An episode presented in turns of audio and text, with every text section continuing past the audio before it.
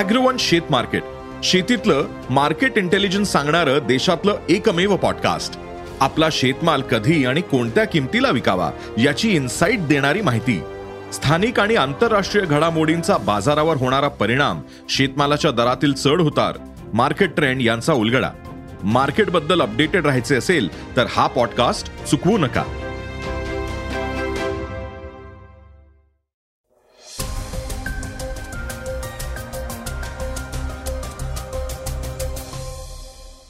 नमस्कार मी गौरी कुबेर. आता आपण ऐकणार आहोत आजचं सकाळचं पॉडकास्ट मुंबई पोलिसांनी निर्भया फंडातून खरेदी केलेली अनेक वाहनं शिंदे गटातील खासदार आणि आमदारांना सुरक्षा देण्यासाठी वापरली जात आहेत. याविषयीची एक धक्कादायक बातमी आपण आजच्या पॉडकास्टमधून ऐकणार आहोत. आज चर्चेतील बातमीमध्ये भाजपचे नेते चंद्रकांत पाटील यांच्यावर झालेल्या शाईफेकी दरम्यान अकरा पोलिसांचं निलंबन करण्यात आलंय. या बाबतीतही माहिती घेणार आहोत. चला तर मग सुरुवात करूयात आजच्या या एपिसोडला. प्रसिद्ध उद्योगपती अनिल अंबानी यांच्या एका बातमीनं. देशातले प्रसिद्ध उद्योगपती मुकेश अंबानी यांचे भाऊ उद्योगपती अनिल अंबानी हे सध्या चर्चेत आले आहेत. ते एका मोठ्या आर्थिक संकटात आहेत. आता त्यांच्या उद्योग समूहातली आणखी एक कंपनी दिवाळखोरीत निघालीये. अनिल अंबानी समूहाची कर्जबाजारी कंपनी रिलायन्स कॅपिटलचा ई लिलाव एकोणवीस डिसेंबर रोजी होणार आहे. Reliance Capital Limited R C L ही कंपनी आर्थिक क्षेत्रातील सगळ्यात मजबूत कंपन्यांपैकी एक होती. आता तिचा दिवाळखोरी प्रक्रियेअंतर्गत ई लिलाव होणार आहे. या बोलीची मूळ किंमत पाच हजार तीनशे कोटी रुपये असेल. कॉस्मिया आणि पिरामल यांनी या कंपनीसाठी ही बोली लावली आहे.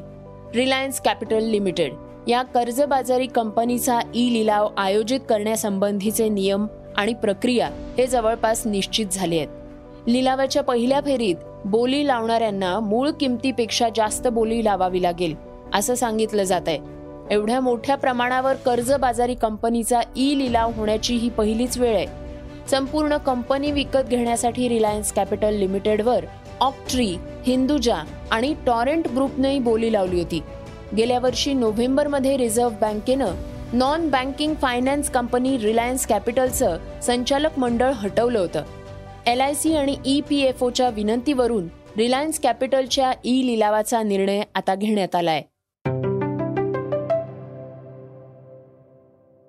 निर्भया फंडाविषयीची एक महत्वाची बातमी आता आपण ऐकणार आहोत.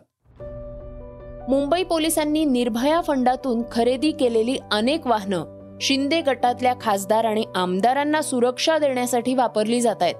महिलांसंबंधी गुन्हे रोखण्यासाठी या वाहनांचा वापर केला जातो. मात्र या वाहनांचा वापर यावर्षी जुलैपासून सत्ताधारी एकनाथ शिंदे यांच्या नेतृत्वाखालच्या शिवसेना शिंदे गटातल्या खासदार आणि आमदारांसाठी केला जातोय. यावर्षी जून मध्ये पोलिसांनी तब्बल दोनशे वीस बोलेरो आणि पस्तीस अर्टिगा तीनशे तेरा पल्सर मोटरसायकल आणि दोनशे ॲक्टिवा स्कूटर खरेदी केल्या होत्या. त्यासाठी निर्भया फंडातून तीस कोटी रुपये काढण्यात आले होते. जुलै महिन्यात ही वाहनं विविध पोलीस ठाण्यांमध्ये वाटण्यात आली आहेत. या सगळ्या प्रकरणावर राष्ट्रवादीचे नेते छगन भुजबळ खासदार सुप्रिया सुळे यांनी ही प्रतिक्रिया दिल्या आहेत. नेते छगन भुजबळ म्हणाले आहेत असं आहे की ते कार्यकर्ते कोणाचे होते काय याची काय मला काय माहिती नाही. परंतु हे स्वाभाविक आहे की ते पुढे शाहू आंबेडकरांचे फॉलोअर्स कार्यकर्ते निश्चितपणे असणार. काय झालंय की मागच्या काही दिवसांनी अर्धा दिवसापासून सातत्यानं छत्रपती शिवाजी महाराजांचं सावित्रीबाईंचं महात्मा फुले आणि आता परत महात्मा फुले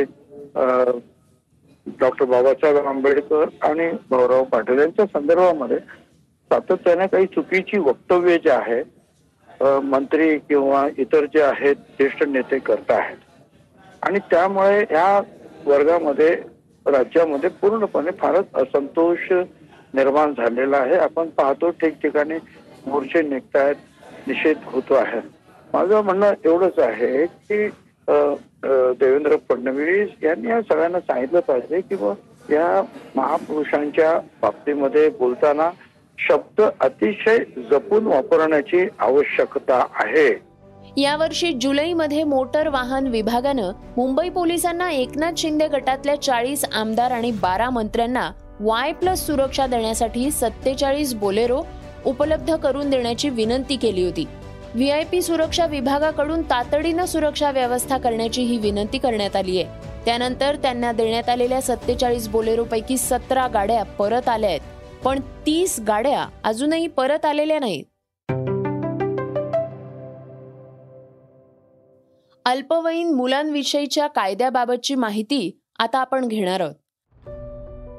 लहान मुलांच्या विषयी जागरूकता वाढावी या उद्देशानं युनिसेफ दिवस साजरा केला जातो. याचा उद्देश उपासमार मुलांच्या अधिकारांचं हनन मुलांचं शारीरिक आणि लैंगिक शोषण यापासून संरक्षणासाठी काम केलं जावं असं आहे. या अंतर्गत अल्पवयीन मुलांना कोणकोणते अधिकार मिळतात हे जाणून घेऊयात. अडुसष्टाव्या घटना दुरुस्ती कायदा दोन हजार दोन नुसार.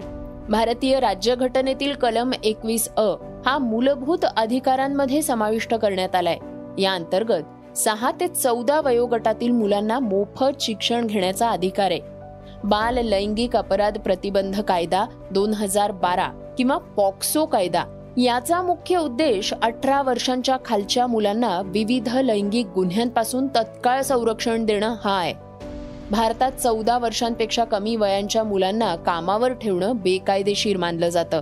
मात्र बाल कामगार प्रतिबंध आणि नियमन कायदा एकोणीसशे अडुसष्टमध्ये काही अपवाद आहेत. जसं की कौटुंबिक व्यवसायात मुलं शाळेतून परत आल्यावर किंवा सुट्ट्यांमध्ये काम करू शकतात. शिवाय सिनेमा टीव्ही सिरियल्समध्ये सहभागी होण्याचीही परवानगी आहे. याशिवाय बाल तस्करी बाबत कायद्यामध्येही तरतूद करण्यात आली आहे. चौदा नोव्हेंबर दोन हजार बारा रोजी मुलांचा संरक्षण कायदा लागू करण्यात आलाय. हे सगळे कायदे मुलांना लैंगिक गुन्हे लैंगिक अत्याचार आणि कोणत्याही देशातल्या कोणत्याही व्यक्तीपासून हानी होण्यापासून रोखण्यासाठी करण्यात आले आहेत.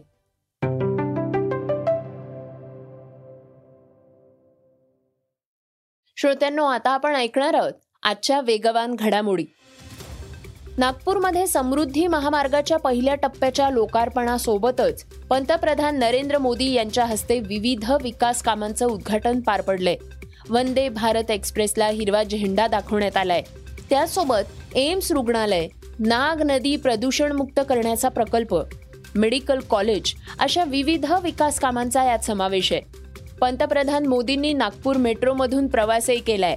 बऱ्याच दिवसांपासून नागपूरच्या समृद्धी महामार्गाची चर्चा होताना दिसते संयुक्त राष्ट्रांच्या वैश्विक जैवविविधता आराखड्यानुसार दोन हजार तीस पर्यंत किमान तीस टक्के जमीन उजाड होण्यापासून वाचवणं गरजेचं होऊन बसलंय.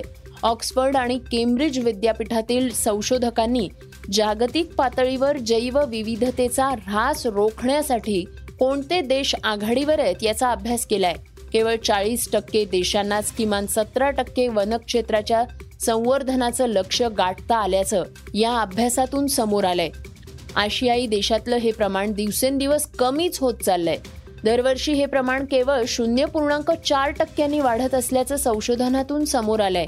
आशियाई देशांनी दोन हजार तीस साठीचं लक्ष गाठण्यासाठी त्यांचा वेग सहा पटीनं वाढवावा लागेल असं तज्ज्ञांनी सांगितलंय.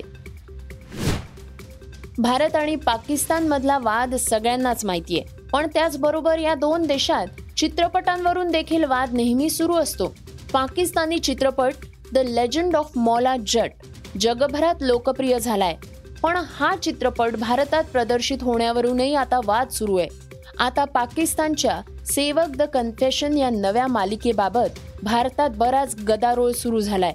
सोशल मीडियावर या मालिकेवर लोकांचा संताप दिसून येतोय. लोक याला भारताविरुद्धचा प्रपोगंडा शो असंही म्हणू लागले आहेत. सेवक द कन्फेशन मालिकेतून समाजातील हिंदूंची प्रतिमा मलिन करण्याचा प्रयत्न केला जातोय असा आरोप त्यावर करण्यात येतोय. कतारमध्ये सुरू असलेल्या फिफा विश्वचषकाच्या उपांत्यपूर्व फेरीत पोर्तुगालच्या संघाचा मोरक्कोनं पराभव केलाय. या पराभवानंतर त्यांनी रेफरींवर टीका केली आहे. अनुभवी फुटबॉलपटू पेपे आणि मिडफिल्डर ब्रुनो फर्नांडिस यांनी सामन्यात अर्जेंटिनाच्या रेफरींच्या नियुक्तीवर प्रश्नचिन्ह उपस्थित केले आहेत. अर्जेंटिनाला वर्ल्ड कपमध्ये चॅम्पियन बनवण्याचा कट रचला जात असल्याचंही दोघांनी म्हटलंय. पेपे यांनी अर्जेंटिना आणि नेदरलँड्स यांच्यातल्या सामन्याचा संदर्भ दिलाय. लिओनेल मेसीनं सामन्यानंतर रेफरींवर टीका केली होती. अर्जेंटिनालाच ट्रॉफी द्यायची असेल तर ती त्यांना आधीच द्यायला हवी होती असंही त्यांनी म्हटलंय. श्रोत्यांनो आता आपण ऐकूयात आजची चर्चेतली बातमी. राज्यात वादग्रस्त वक्तव्य सुरूच आहेत. भाजपचे नेते आणि राज्याचे मंत्री चंद्रकांत पाटील यांनी काही दिवसांपूर्वी महात्मा फुले आणि आंबेडकरांबाबत केलेल्या वक्तव्यावरून राज्यातलं राजकारण चांगलंच तापलं होतं. महात्मा फुले आणि डॉक्टर बाबासाहेब आंबेडकरांनी अनुदान न मागता भीक मागून शाळा सुरू केल्या असं वक्तव्य चंद्रकांत पाटील यांनी केलं होतं. या वक्तव्यामुळे विरोधकांनी चंद्रकांत पाटील यांच्यावर हल्लाबोल केलाय. चंद्रकांत पाटील यांनी पत्रकार परिषद घेऊन आपल्या वक्तव्यावर स्पष्टीकरणही दिलं होतं मात्र हे राजकारण चांगलंच तापलं आता या प्रकरणी अकरा पोलीस कर्मचाऱ्यांना निलंबित करण्यात आलंय. चंद्रकांत पाटील शाईफेक प्रकरणात अकरा पोलीस कर्मचाऱ्यांवर निलंबनाची कारवाई करण्यात आली आहे. यामध्ये आठ पोलीस कर्मचारी आहेत तर तीन पोलीस अधिकारी आहेत. चंद्रकांत पाटलांवर शाई फेकीनंतर पोलिसांच्या भूमिकेवर प्रश्नचिन्ह उपस्थित झालं होतं. कडेकोट बंदोबस्त असताना असा प्रकार घडलाच कसा यावर प्रश्नचिन्ह उपस्थित होत होतं. त्यामुळे निलंबनाची ही कारवाई करण्यात आली आहे. श्रोत्यांनो हे होतं सकाळचं पॉडकास्ट आजचा हा एपिसोड तुम्हाला कसा वाटला हे आम्हाला सांगायला विसरू नका. तुमच्या प्रतिक्रिया तुमच्या सूचना आमच्यापर्यंत नक्की पोचवा. सगळ्यात महत्वाचं म्हणजे सकाळचं हे पॉडकास्ट तुमच्या मित्रांना आणि कुटुंबियांना जरूर शेअर करा. तर आपण आता उद्या पुन्हा भेटूयात. धन्यवाद. Script and research Yugandhar Tajne Neelam Pawar. वाचा बघा आणि आता ऐका आणखी बातम्या. ई सकाळ डॉट कॉम वर. तुम्ही हा पॉडकास्ट ई सकाळच्या वेबसाईट आणि ऍप वर सुद्धा ऐकू शकता. विसरू नका या पॉडकास्टला आपल्या आवडीच्या पॉडकास्ट ऍप वर सबस्क्राईब किंवा फॉलो करायला.